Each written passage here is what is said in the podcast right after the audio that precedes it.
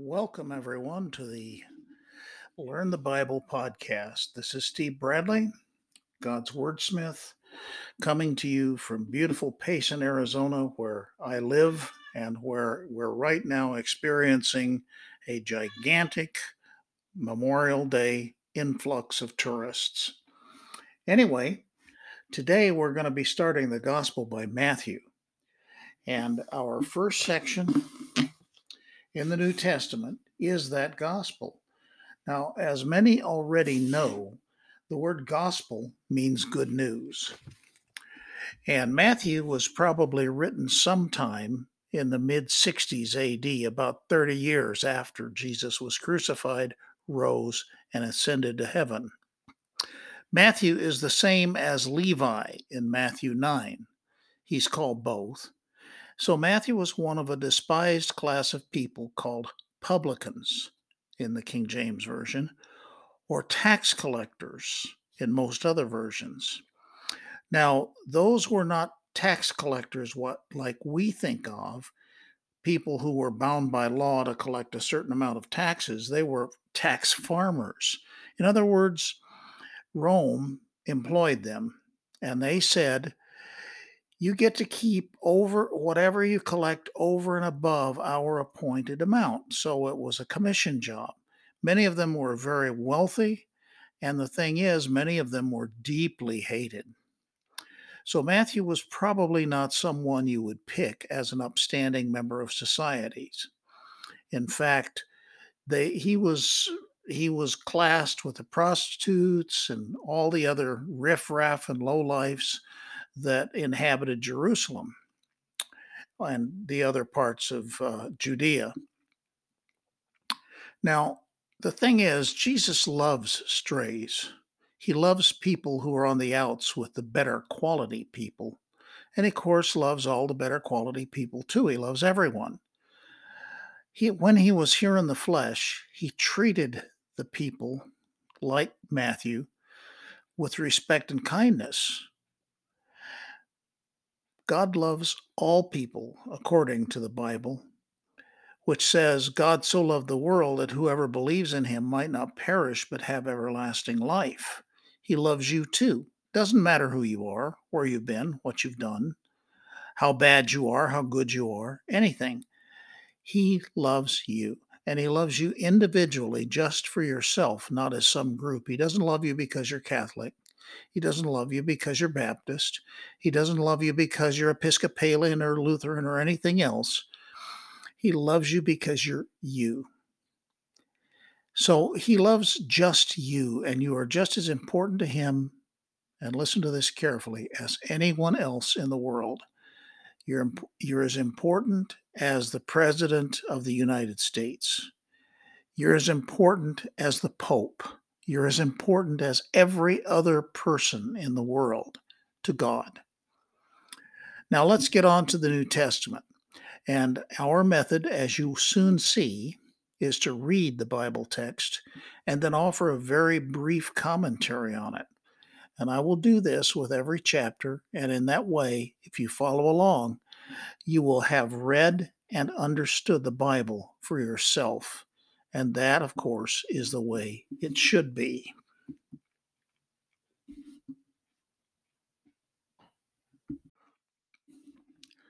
So, the first thing that we see here is Matthew chapter 1, Jesus' lineage and birth. And I'm going to read this to you in just a moment. This is the book of the genealogy of Jesus Christ, the son of David, the son of Abraham. Abraham begot Isaac, Isaac begot Jacob, Jacob begot Judah and his brothers. Judah begot Perez and Zerah by Tamar. Perez begot Hezron, and Hezron begot Ram. Ram begot Abinadab, Abinadab begot Nahshon, and Nahshon begot Salmon.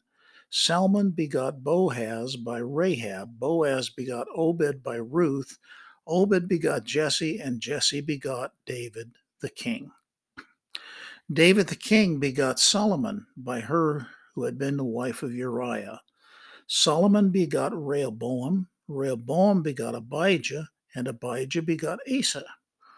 Asa begot Jehoshaphat, Jehoshaphat begot Joram, Joram begot Uzziah, Uzziah begot Jotham, Jotham begot Ahaz, and Ahaz begot Hezekiah. Hezekiah begot Manasseh, Manasseh begot Amon, Amon begot Josiah, Josiah begot Jeconiah and his brothers about the time they were carried away to Babylon. And after they were brought to Babylon, Jeremiah begot Jeconiah begot Shealtiel, Shealtiel begot Zerubbabel, Zerubbabel begot Abiud, Abiud begot Eliakim, and Eliakim begot Azor. Azor begot Zadok, Zadok begot uh, Achim, Achim begot Eliud, Eliud begot Eleazar, Eleazar begot Matthan, and Matthan begot Jacob. And Jacob begot Joseph, the husband of Mary, of, of whom was born Jesus, who is called Christ. So all the generations from Abraham to David are 14 generations. From David until the captivity in Babylon are 14 generations, and from the captivity in Babylon until Jesus the Messiah are 14 generations. Now, the birth of Jesus Christ was as follows. After his mother Mary was betrothed to Joseph, espoused is one of the words that's used in the versions, before they came together, she was found with child by the Holy Spirit.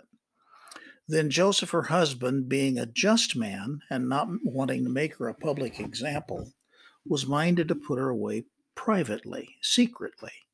But while he thought about these things, behold, an angel of the Lord appeared to him in a dream, saying, Joseph, son of David, do not be afraid to take to you Mary your wife, for that which is conceived in her is from the Holy Spirit, and she will bring forth a son and you shall call his name Jesus, for he shall save his people from their sins.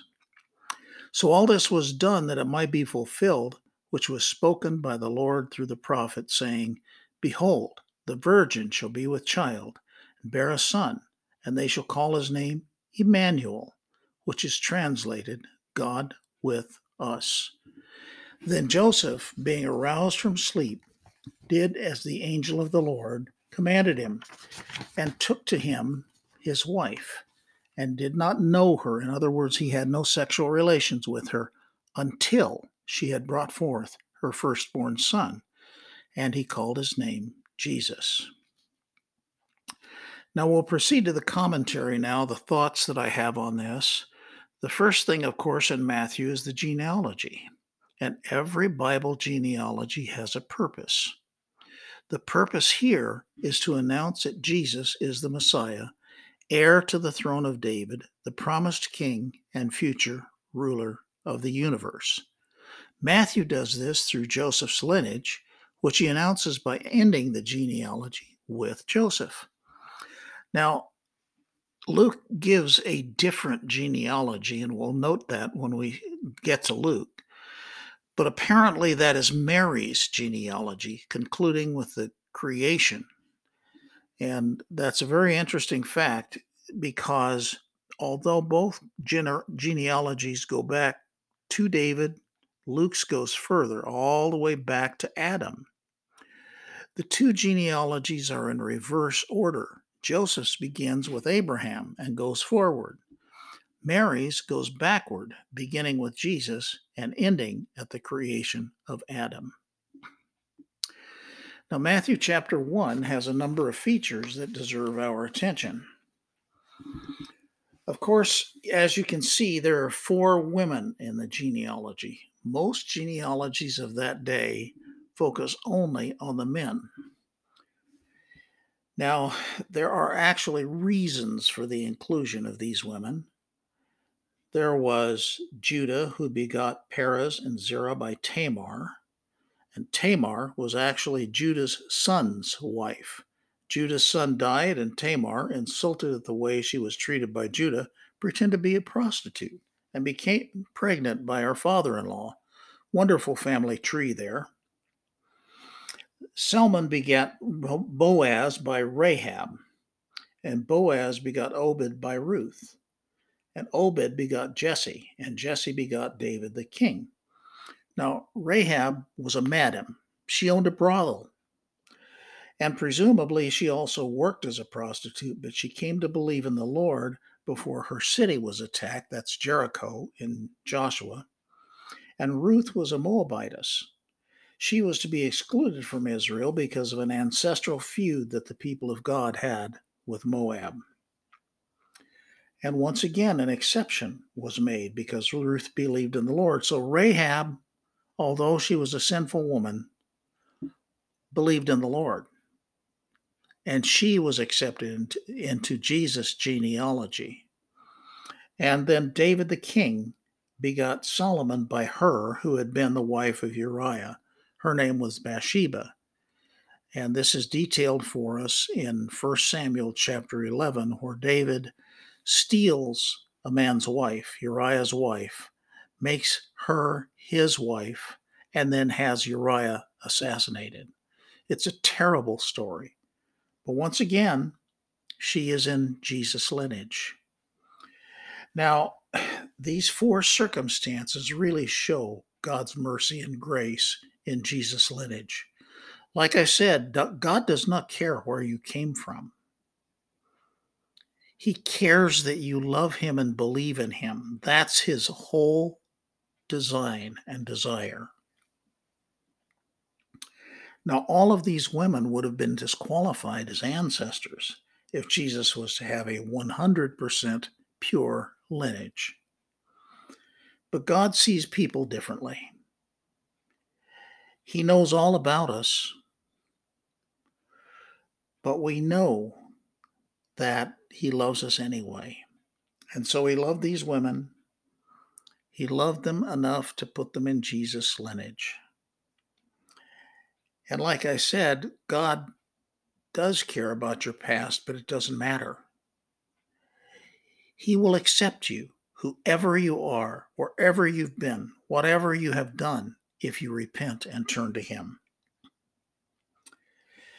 Your past can be as if it never happened when you turn to Jesus Christ uh, as your Lord. And you can live a godly life even if you have a demonic past and you can be just as Christian as the man or woman who never did any of the things you've done.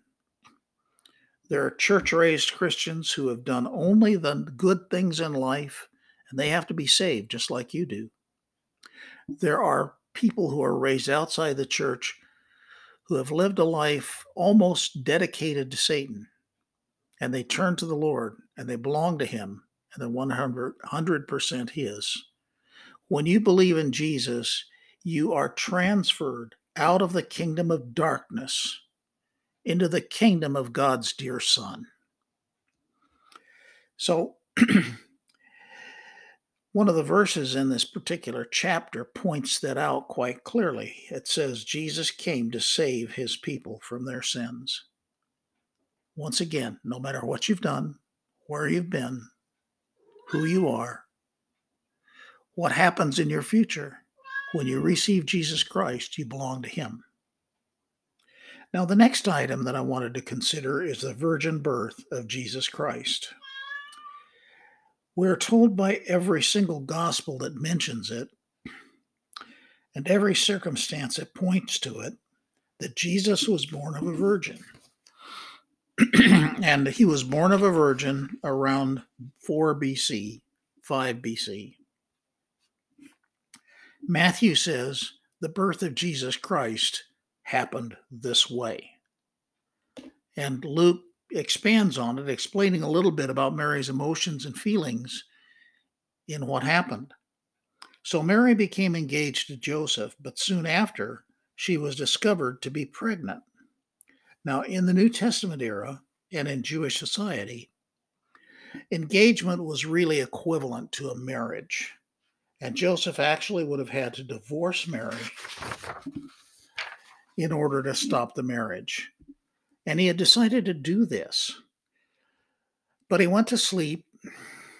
I would have had a hard time sleeping, and I imagine he did too. You know, that restless sleep where you're thinking about something and you, you just can't quite decide what to do. And then you come to a settled decision, you go to sleep. And then an angel appears to him while he's asleep. And he says, Not to worry, Mary has not been unfaithful to you. God the Father has caused her to become pregnant. Now, some cults teach that God actually had sex with Mary. That is not true. The Bible makes it very clear that there was no sexual contact. Now, we don't know the mechanism, but we know that Joseph was not Jesus' father, nor was some Roman soldier. God was.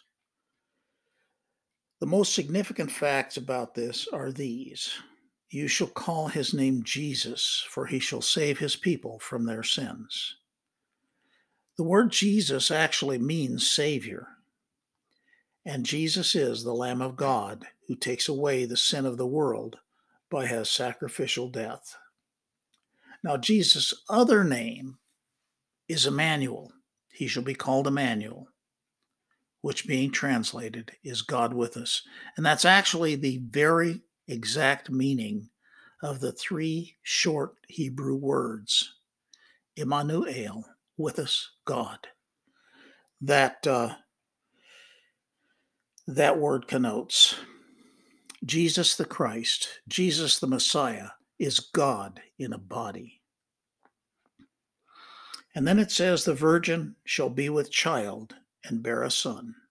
Mary was, was a virgin until she bore Jesus.